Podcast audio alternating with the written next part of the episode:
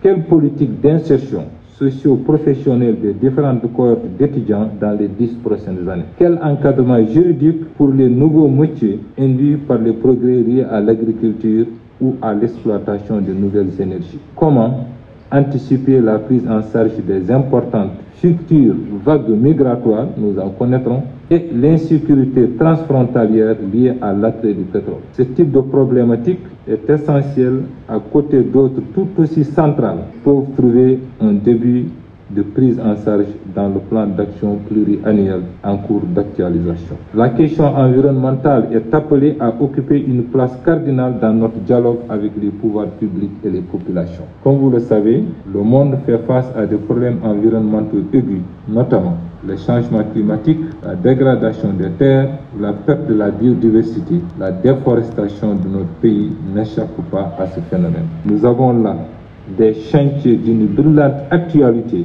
qu'il nous appartiendra d'adresser afin d'éclairer les choix politiques du président de la République et inscrire notre pays dans la voie d'un développement durable conforme aux meilleurs standards écologiques internationaux.